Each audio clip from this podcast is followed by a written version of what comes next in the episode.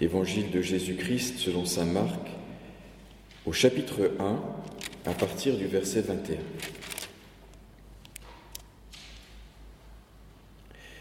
Jésus et ses disciples se rendirent à Capernaum, et le jour du sabbat, Jésus entra tout de suite dans la synagogue. Et là, il prêchait. Mais ils étaient très frappés car il ne prêchait pas comme les scribes mais avec beaucoup d'autorité et beaucoup de puissance. Et il se trouvait dans leur synagogue un homme qui avait un esprit impur et qui s'écria Qu'y a-t-il entre nous et toi, Jésus de Nazareth? Tu es venu pour nous perdre. Je sais qui tu es, le Saint de Dieu. Jésus le menaça, disant Tais-toi, sors de cet homme. Et l'esprit impur sortit de cet homme en l'agitant avec violence, et il sortit de lui en poussant un grand cri. Tous furent stupéfaits, de sorte qu'ils se demandaient les uns aux autres, qu'est-ce que c'est que ça? Un nouvel enseignement, une nouvelle doctrine Il commande avec autorité même aux esprits impurs et ils lui obéissent et sa renommée se répandit aussitôt dans tous les lieux environnants de la Galilée. Voilà, je vous ai lu juste quelques versets, une poignée de versets du chapitre 1 de l'évangile de Marc, un évangile qui commence tambour battant, sans récit de la naissance, sans, sans conte, sans légende. On voit Jésus adulte qui rentre dans l'histoire du monde et il y a un mot qui scande tout ce premier chapitre et qui lui donne son staccato, c'est le mot aussitôt. Comme si Jésus savait son temps compté, qu'il n'avait pas une minute à perdre. Il arrive de Nazareth pour être baptisé par Jean dans le Jourdain et aussitôt il voit les cieux se déchirer, l'Esprit descendre sur lui comme une colombe. Aussitôt après, l'Esprit le pousse au désert où il demeure quarante jours, tenté par le diable. Sorti du désert, il passe le long de la mer de Galilée, il voit des pêcheurs, il les appelle à sa suite et aussitôt ils le suivent. Un peu plus loin, il en trouve deux autres qui aussitôt se lèvent et se mettent à sa suite. Nous n'avons pas lu 14 versets qu'il arrive à Capernaum, flanqué de ses quelques disciples, et le voici qui déboule à la synagogue, il enseigne le jour du sabbat. Ce jeune homme pressé ne prêche pas comme les scribes, il ne dort pas, il n'endort pas, et n'ayant pas de temps à perdre, il va au plus vite. Il dit ce qu'il pense, ce qu'il dit, il y croit, ce qu'il croit, il y pense, et ça frappe son auditoire. Qu'est-ce qu'il dit? On ne se souvient pas de tout, et c'est normal. Comme vous tout à l'heure. Même si vous êtes extrêmement attentif, même si vous ne vous endormez pas en route et que je ne vous perds pas, vous retiendrez de tout ce que je vais dire une chose, ou peut-être deux. C'est parfaitement normal. Les professionnels savent, pour l'avoir étudié, qu'un auditoire ne retient que 5% de ce qui est dit. Ce que vous n'oublierez pas, en revanche, c'est le style, c'est le ton de la voix, les gestes, ou alors s'il se passait entre nous quelque chose, si quelqu'un parmi vous m'interrompait et me disait quelque chose de sorte que je doive m'arrêter, arrêter de prêcher et engager peut-être la conversation avec lui. Et là, je vous promets que tout le monde se souviendrait de ce qui s'est passé ce jour-là. Alors ce jour-là, dans la synagogue de Nazareth, Jésus prêche pour la première fois, et voici un homme qui non seulement l'interrompt, mais se met à, hurler. Je ne sais pas si ça arrive ici au temple de Vendeur, mais à la cathédrale Saint-Pierre, ça pourrait arriver. Que des personnes un peu dérangées viennent perturber l'ordre du culte. Et Catherine et Marie-Laure opinent du bonnet, elles ont l'habitude. En se levant, par exemple, ou en déambulant dans la travée. Et pour un pasteur comme moi, et comme beaucoup de mes collègues, c'est vraiment très gênant. Parce qu'on ne sait pas quoi faire. On essaie de continuer son prêche, mais c'est difficile, on n'ose pas s'interrompre. Et en général, il y a toujours un, un, courageux conseiller de paroisse de service, en général le médecin de service, qui va s'occuper du dérangé. Donc il va essayer de le ranger pour que le pasteur puisse continuer son prêche et que chacun en profite. Mais à la synagogue de Capharnaüm, Jésus ne se défile pas. Et donc, quand un individu avec un esprit embrouillé, c'est ça que ça veut dire akatartos, hein, c'est pas simplement impur. Impur, ça, ça, fait, ça donne l'impression qu'il y a des choses pures et des choses impures. Mais akatartos, ça veut dire un peu un esprit embrouillé. Eh bien, cet esprit embrouillé l'interrompt en vociférant Qu'est-ce que tu fabriques Jésus de Nazareth, tu es venu pour nous faire mourir, je sais qui tu es, le Saint de Dieu. Eh bien, là, Jésus n'a pas un conseiller de paroisse pour euh, faire taire l'impétrant. Donc il va descendre peut-être de sa chair et il va être en face à face et lui dire Tais-toi et sors de cet homme. Et vous connaissez la suite, la parole fait son effet. Dans une grande convulsion, hurlant, vociférant, l'esprit sort de l'homme créant stupeur et tremblement dans l'auditoire, vraiment, ça c'est une parole qui porte, ça c'est une parole qui frappe. Alors bien sûr qu'on se réjouit pour l'homme délivré ce jour-là, mais on ne peut pas s'empêcher de se poser des questions. Est-ce que ça s'est vraiment passé comme ça? Étant donné que nous ne le saurons jamais puisque nous n'y étions pas, aujourd'hui, Faisons confiance à l'évangéliste et admettons que ça s'est vraiment passé comme ça. Mais alors, si ça s'est vraiment passé comme ça, c'était quoi le problème exactement? Parce que cet esprit qualifié d'impur, de dérangé, d'embrouillé, n'était pas du tout confus. Au contraire, il était parfaitement clairvoyant.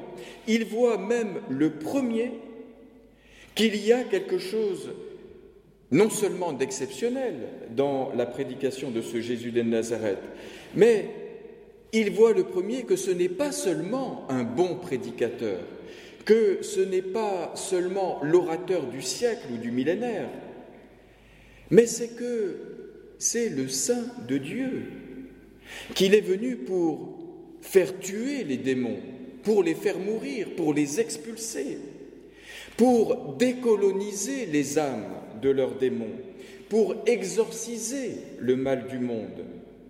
Il l'a vu, le premier, avant tout le monde. Donc ce qu'il dit n'est pas du tout insensé, c'est parfaitement exact.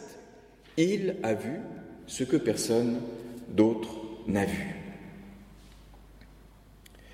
Alors, on pourrait dire, que c'est une magnifique confession de foi, que cet homme-là, que ce démon qui habite cet homme, a parfaitement vu qui était Jésus.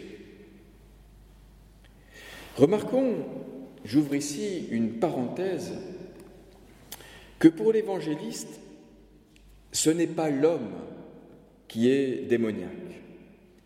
C'est cet homme qui est possédé habité et colonisé par le démon. Par conséquent, ce n'est pas l'homme qu'il faut expulser du temple, parce qu'il dérangerait l'ordre du culte, mais le démon qu'il faut expulser de l'homme pour que celui-ci puisse retrouver son ordre intérieur et son identité. Et comme Jésus n'a pas l'habitude de coupler les cheveux en quatre quand il prêche, quand il est guéri, il n'y va pas non plus par quatre chemins. Il lui dit Tais-toi. Et le grec est plus direct, puisque le grec parle de muselière, de mettre une muselière au démon. Donc, le grec parle de la gueule du démon. du démon qui gueule dans cet ordre, dans cet homme. Et pardonnez-moi l'expression, mais au fond, Jésus dit, oui, tu as compris, dit au démon de fermer sa gueule. C'est exactement ça. Et je me dis que parfois c'est peut-être cela qu'il est attendu de nous, de dire tais-toi quand on sent quelque chose déborder en nous, de dire stop, de dire ça suffit, de dire ta gueule. On n'a pas besoin de tout écouter, on n'a pas besoin de tout essayer de comprendre. À un moment, il faut mettre une limite à tout ce qui vient nous déborder. Mais ceci n'explique pas la question que je posais, pourquoi est-ce que Jésus lui ordonne de se taire? C'est quoi le problème? D'autant plus que ce n'est pas la seule fois dans cet évangile que Jésus ordonne le silence à quiconque reconnaît que sa puissance lui vient de Dieu lui-même. Juste un peu plus loin, dans ce même chapitre, nous lisons qu'il empêchait les démons de parler parce que les démons savaient, eux, qui il était. Ce sont les démons qui ont les premiers reconnu en lui la puissance céleste. Et quelques versets plus loin, après qu'il ait guéri un lépreux, on lit ceci. Aussitôt Jésus le renvoya sèchement en lui ordonnant de ne rien dire à personne. Alors on peut dire que, bon, Jésus n'avait pas besoin de service de communication, ni de service de presse. Non seulement il n'en a jamais eu besoin, mais il s'en est toujours méfié comme de la peste ou comme du diable. Sa politique de communication, c'est surtout ne parler de rien. Surtout ne dites pas ce que je fais. Mais pourquoi? Parce qu'il n'a pas besoin d'être reconnu dans sa divinité, mais dans son humanité. Parce que Jésus n'est pas là pour qu'on se prosterne devant lui en faisant des salamalek devant sa toute-puissance, en poussant des hauts, des A, en disant comme il est fort. Il ne nous a jamais demandé de nous agenouiller devant lui devant sa puissance, mais il nous a mis debout en nous appelant à le suivre. Il ne nous a pas demandé de ramper devant lui, mais de marcher avec lui. Il ne nous a même pas demandé de l'adorer, mais de l'écouter. Il s'est fait notre frère, il s'est fait notre ami. Et c'est parce qu'il est notre frère et notre ami que nous pouvons le reconnaître comme notre Dieu, mais un Dieu que l'on traite en frère ou en ami, pas en idole. Et si nous pouvons reconnaître en lui une puissance telle qu'elle peut expulser les démons, relever les paralysés, rendre la vue à des aveugles, ce n'est pas sa puissance qui doit nous faire plier le genou devant lui, mais son humanité, sa bonté, sa volonté de délivrer l'homme de son démon, puis aussitôt après la belle-mère de Pierre, et puis le soir venu toutes celles et tous ceux qui étaient atteints d'un mal ou possédés par les démons. Si nous devons plier les genoux devant lui, c'est devant cette humanité, cette volonté de guérir, cette volonté de délivrer, cette volonté de soigner, cette volonté de rendre hommes, femmes, malades, possédés eux-mêmes. Vous le savez, dans l'évangile de Marc, le seul qui y aura vu parfaitement clair, c'est le centurion romain qui, au pied de la croix, voyant comment Jésus était mort, déclara Vraiment, cet homme était fils de Dieu. Quand le démon reconnut sa divinité dans sa puissance, au début de l'Évangile, le centurion romain la reconnaîtra dans la profondeur de son humanité, au moment où il agonise sur la croix.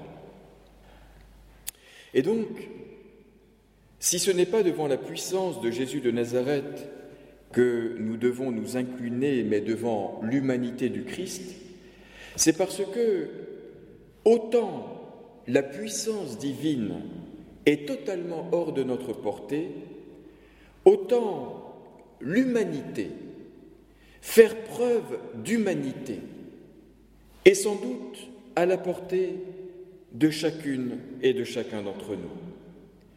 Que c'est notre affaire à toutes et à tous, que tout le monde peut faire preuve d'humanité et que, en faisant preuve d'un peu d'humanité, on peut à notre tour exorcer les démons, guérir les malades, libérer et vivre les uns et les autres, non pas comme de petits démons, mais en enfants de Dieu, en petites sœurs et petits frères du Christ sur la terre. Amen.